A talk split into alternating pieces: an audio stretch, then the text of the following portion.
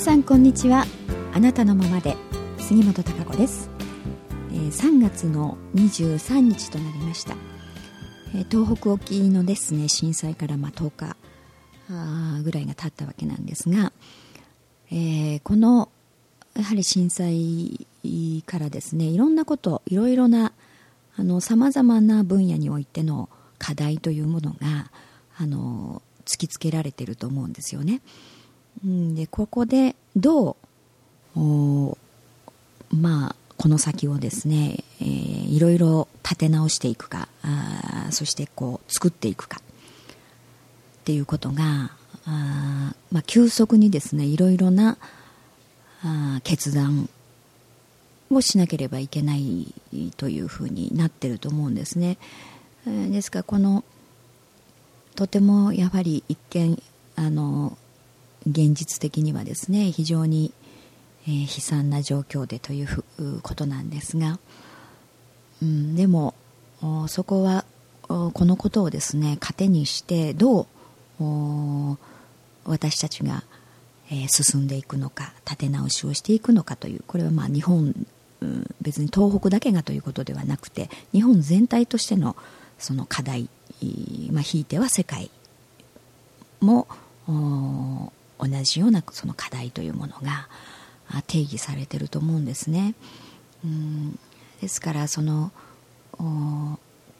これから先がもしこのまま同じようにですね、えー、やり続ければもっと苦しい状況、まあ、悲惨な状況といいますかねそういう状況に、えー、なるかもしれないというやっぱりその前に、えー、これを今回のことをですね非常にショックなことですが教訓として、えー、どう立て直していくのか、えー、この日本の国をですね再建していくのか復興していくのかということが、えー、あのとても大事なんだと思います。で今回の津波地震でもろもろそれによって、えー、引き起きたいろいろなさまざまなあの問題課題というものがたくさんありますよね。うん、ですからあのいろんなことがたくさん、うん、今回のことには集約されてると思いますし本当に日本だけのことではないと思います。今あの、まあ、原子力の問題エネルギーの問題もそうですよね実際に、え、非常に生命の危険をさらされるようなエネルギーというものを使っているわけですしそして、えー、その一部の電力がですね供給があ一部止まってしまうと大きくですね、えー、その電力が来ないということで生活に支障をきたしているわけですよね、うん、そのエネルギーがないということですよね、うんまあギリギリと言いますかね。なんかそういったカツカツな状態で、えー、こうやってるというか現実はね、うん、で電気が来なければなんか何何もかもが止まってしまうような生活のやり方をしているわけですよね、えー、で水道も止まってしまえば、ね、蛇口をひねれば今までは水が出ると、うん、でも止まってしまえば水が全くない、うん、非常に脆いですよね、うん、その都会のその非常に脆さというかあそういったものも浮き彫りになってますね。田舎ならあ近くにきれいな川でもあればですね水が汲んでこれるかもしれないですね。うん。いろいろなやっぱりその自分人間が生きる力というものが非常にえー、やはり都会へ行くほど薄れているというかねそういう現実というものを実感せざるを得なくなりますね。で物流がの問題もありますね。物流が入ってこないから物がないという状況になってます。うん。そういう、まあ、都市にいろんなものが集中してるとねそこが一挙にダメになるとね全部が止まってしまうようなそういったこともありますね。で物が不足してと。うんで、まあ、物価が上がってということ。うん。そして、えー、そういう放射能の問題というもの、うん、いろんな、えー、課題がね、えー、たくさんあるわけなんです。うん、それをその短絡的にね、えー、まあ、ここだけ止めればいいみたいなね、うん、そういう問題ではないと思うんですよね。うんそれよりももっと大きなやはり、えー、課題というものを定義されていると思います。私たちの生き方生活スタイルというものそのものですよね、えー、そういったものを、まあ、資源の問題も含めてこれからどうしていくのかというふうに、そういう再建の仕方立て直しというものが必要になってくると思います。あったものをその元に戻せばいいというものではないと思うんですよね。うん。だからそのうんまあ、再建する復興するっていうねもちろんそういうあの意欲を持って、えー、取り組み始めているわけなんですけれどもね。そこのところやはりどうあの立て直していくのかってとっても重要だと思うんですよね、えー、そこにあったものをただ元に戻すといううんそういう再建ではいけないと思うんですよね私は。うんだからその新たなやはりあの今までではねやっぱりうまくいかないというかどうもその無理があるということ、うん、そのこのまま行ってしまうともう行き詰まってしまうという状況、うん、そういったものはもう根本から改善していかないといけないわけですからいろんなやり方を変える必要もあるでしょうしね、うん、あのエネルギーの問題もそうだと思います、うん、原子力安全なわけないわけですからね、うん、いくらあこれで、えー、大丈夫というふうに、ね、今だってそうだったと思います。大丈夫と思っていたものが大丈夫じゃないわけですから。うんそういうものに頼ってていいのかということもありますよね。えー、で電気が今の供給の仕方というかな電力が止まってしまえばその電気が来ないわけですから生活が止まった状態になるわけですよね。うんいろんなあのことに影響してくきてるわけなんですが、えー、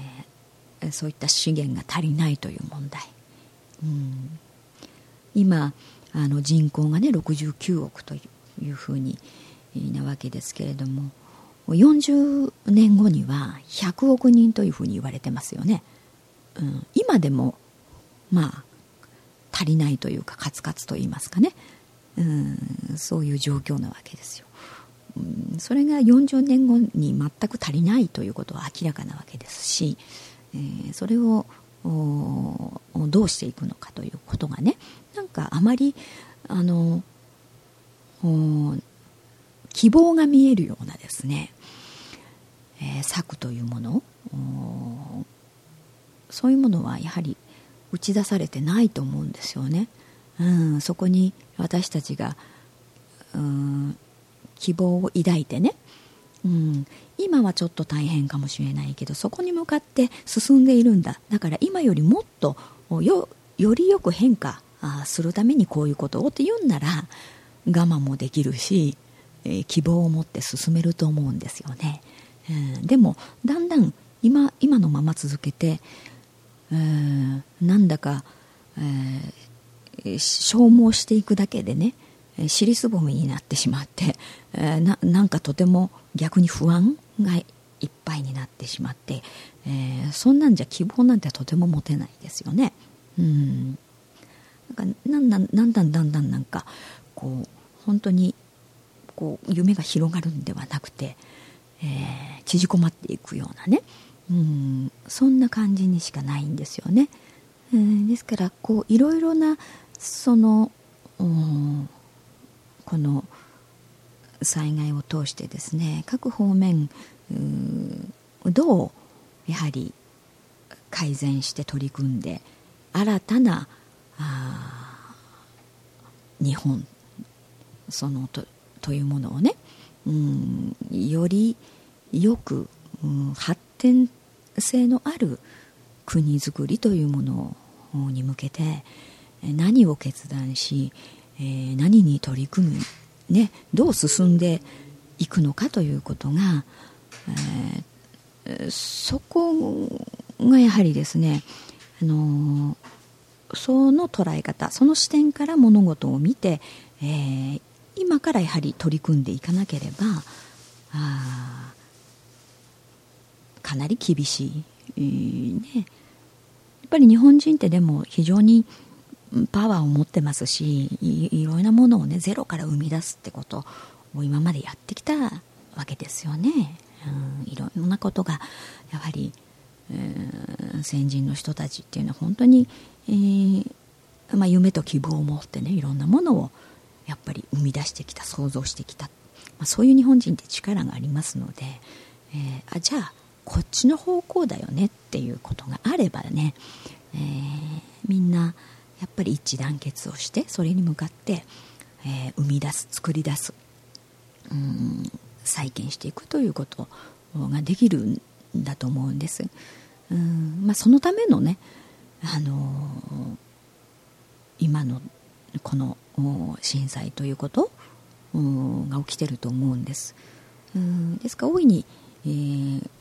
それをね生かして、えー、再建するという方向に行かなければね、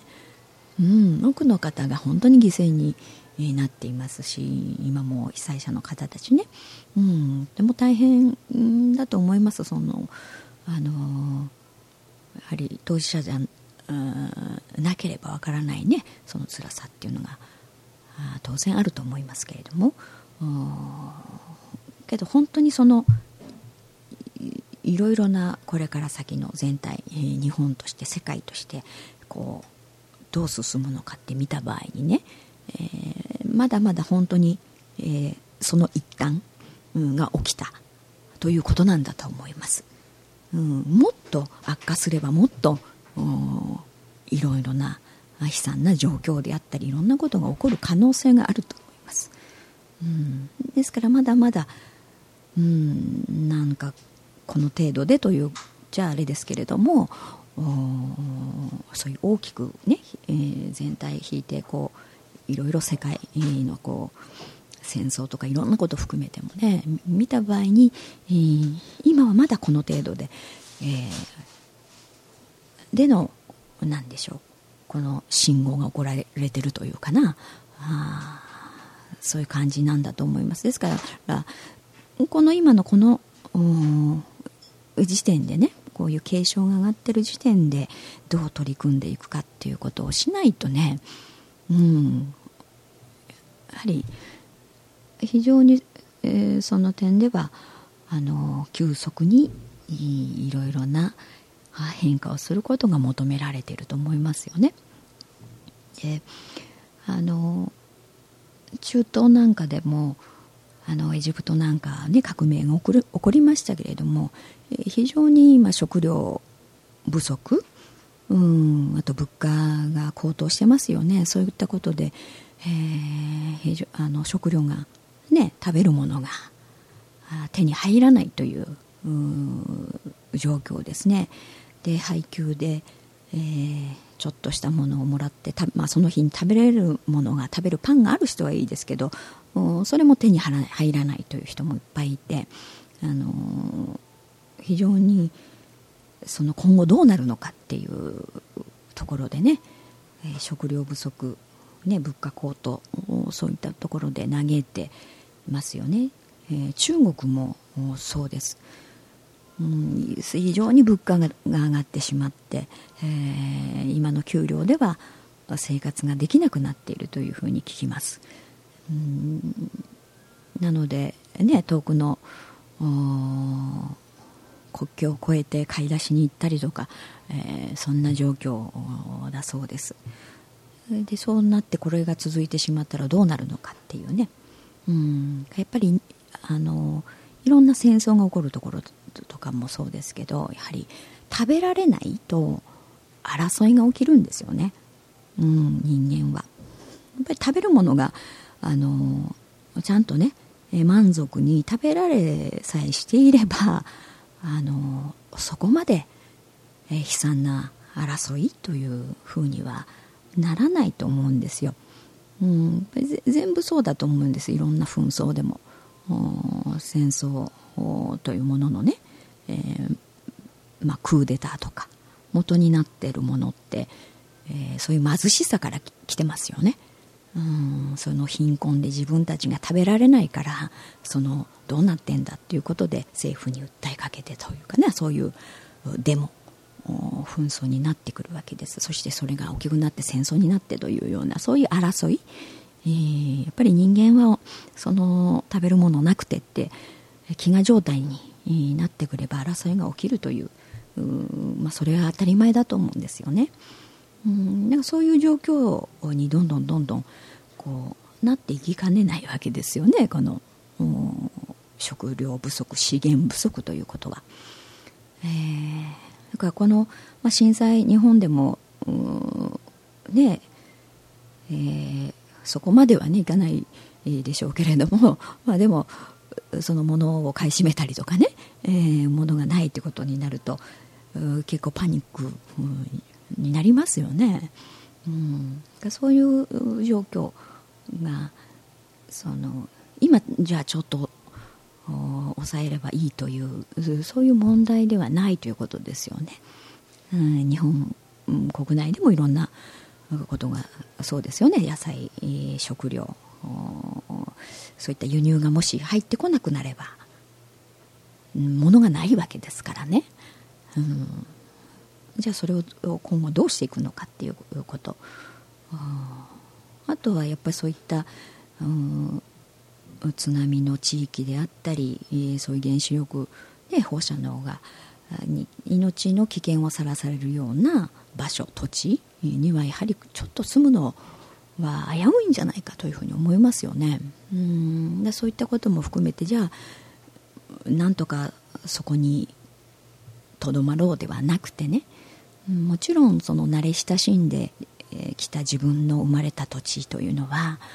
あやっぱりそのこだわりであったりいろんなものがあるとは思いますけれどもねでもあまり執着しすぎてしまうと、うん、なかなかその先に進めなくなるということもあると思うんですよね。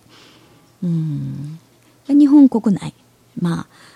あ島国ですけれどもねまだまだその住もうと思えば、えー、いろんな田舎であったりとか空き家もあると思いますしね。そういうところで何か畑をやるとか。そういう策は考えられると思うんですね。うん。でいろいろ、まあ、自分たちが食べる安全なね健康になる食べ物農業っていうことを本当にじゃああの自分たちにとってもそして全体にとっても、まあ、生態系にとってもね、えー、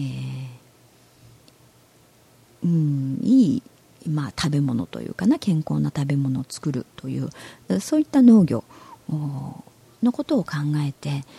えー、やっぱ国がこうそういう決断と政策というものをする。そしてエネルギーもそうだと思います。じゃあ原子力に変わるものはないのかっていうこと、うん、いろんなそういう微生物でのエネルギーとかねそういったこともあるということを聞きます。うん。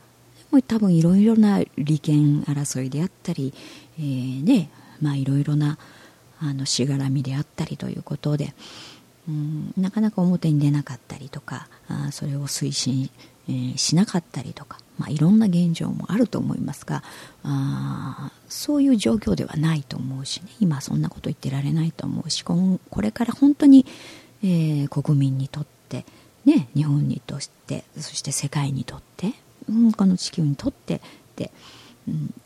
やはり最善なあ方向というのはどういうものなのかということ、うん、そういう視点からあ今じゃあ何をすべきなのか何に向かうべきなのか、うん、そのために今することは何という考え方をしていかないと、うん、せっかくねいろいろなあ気づきであったりとか、あのいろんな絆がね生まれてえー、一致団結してをしてということがあったとしてもその方向性がですね非常に曖昧であったりとか何か希望が見れない方向では意味がないと思うし、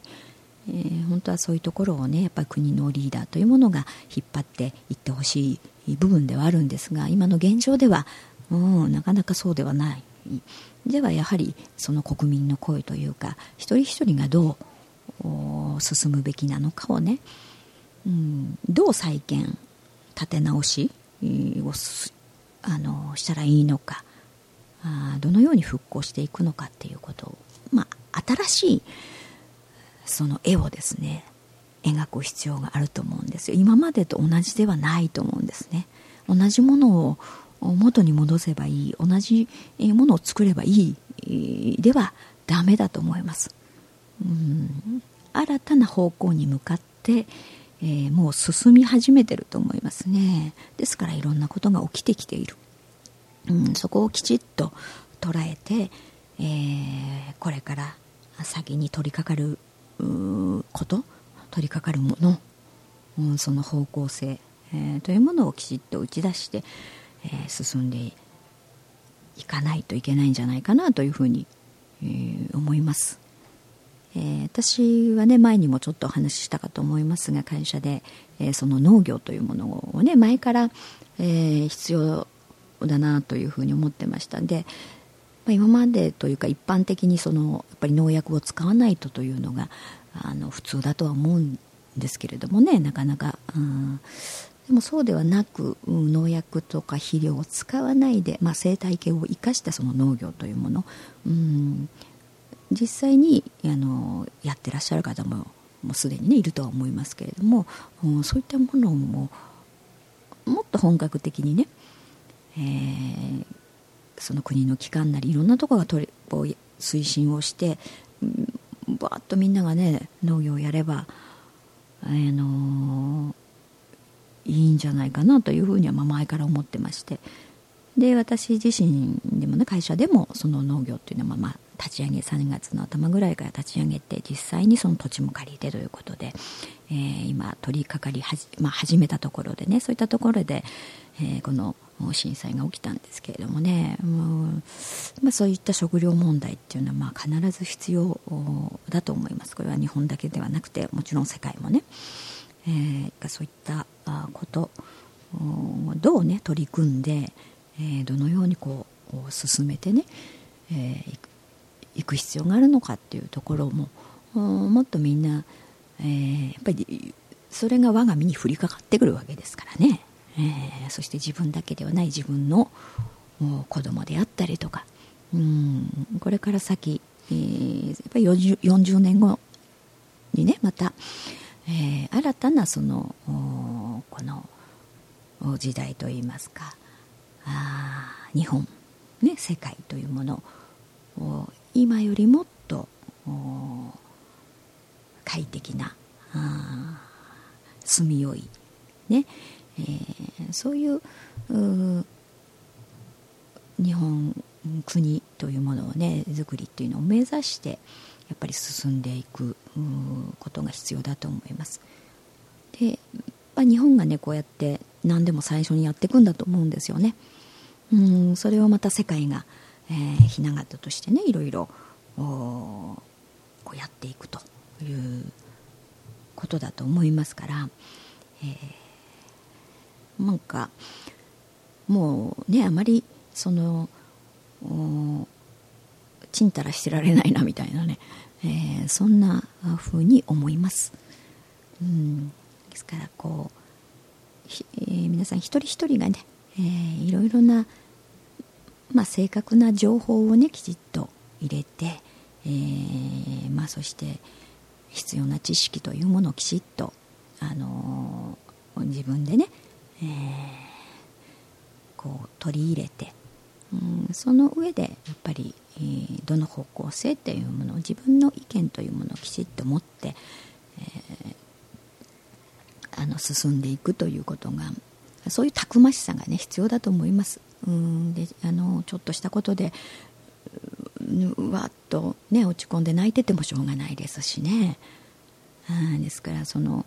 そういうたくましさっていうのは非常に必要だと思いますよね。その現場のところでどうやっていくのかっていう。うん、そういうたくましくあの実践できる人こ人こそねやっぱぱりリーダーだと思いますし、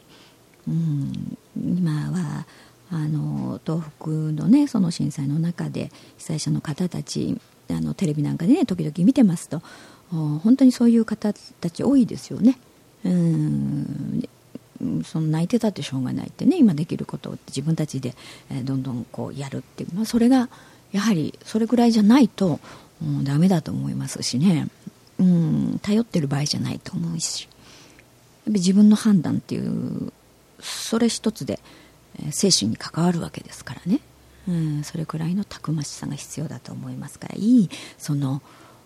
お手本といいますか。あ皆さんがなってるんじゃないかと思いますしね。それを無駄にしないで、えー、ね人事ではないです。うんこれからの私たちの生活、ね、私たちの未来というものがかかってるわけですから、えー、そのように、えー、ねえー、考えて、え取り組んでいくべきではないでしょうか。はい、えーそれではあ今日のあなたのままではこの辺でまた来週お会いいたしましょう。